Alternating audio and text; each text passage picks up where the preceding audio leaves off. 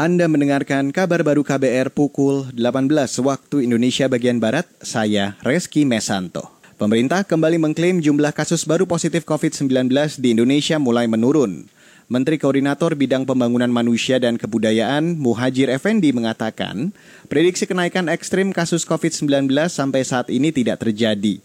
Menurutnya secara umum, grafik angka kasus yang diumumkan gugus tugas menunjukkan penurunan prediksi bahwa kasus di Indonesia akan tumbuh secara eksponensial yang sangat ekstrim ternyata tidak terjadi dan kita bersyukur karena angka kasus kita rata-rata masih relatif rendah yaitu kasus per hari kita masih di bawah 500 paling tinggi puncaknya. Kemudian untuk kesembuhan semakin tinggi yaitu sudah mendekati 300 per hari. Kemudian untuk angka kematian juga landai, tidak ada penambahan yang cukup uh, drastis.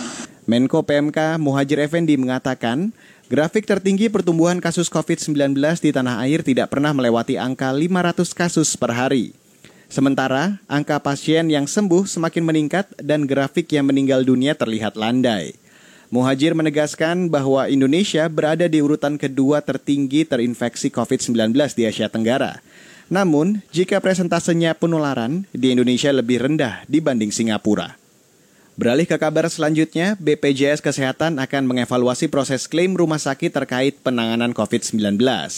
Deputi Direksi BPJS Kesehatan, Budi Muhammad Arif mengatakan, pengajuan klaim akan dipersiapkan semudah dan secepat mungkin.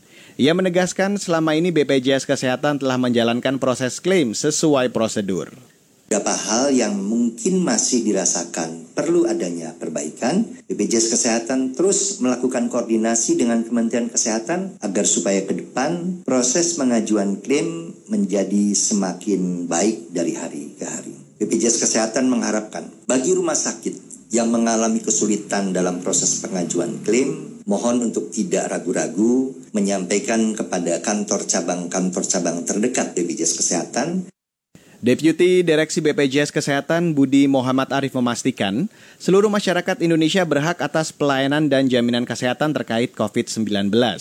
BPJS menanggung biaya perawatan pasien COVID-19 termasuk warga negara asing di Indonesia.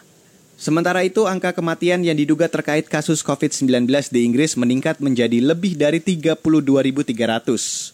Mengutip Reuters, data yang diumumkan Badan Statistik Inggris itu menempatkan negara itu di posisi teratas kasus kematian tertinggi terkait virus corona di seluruh kawasan Eropa.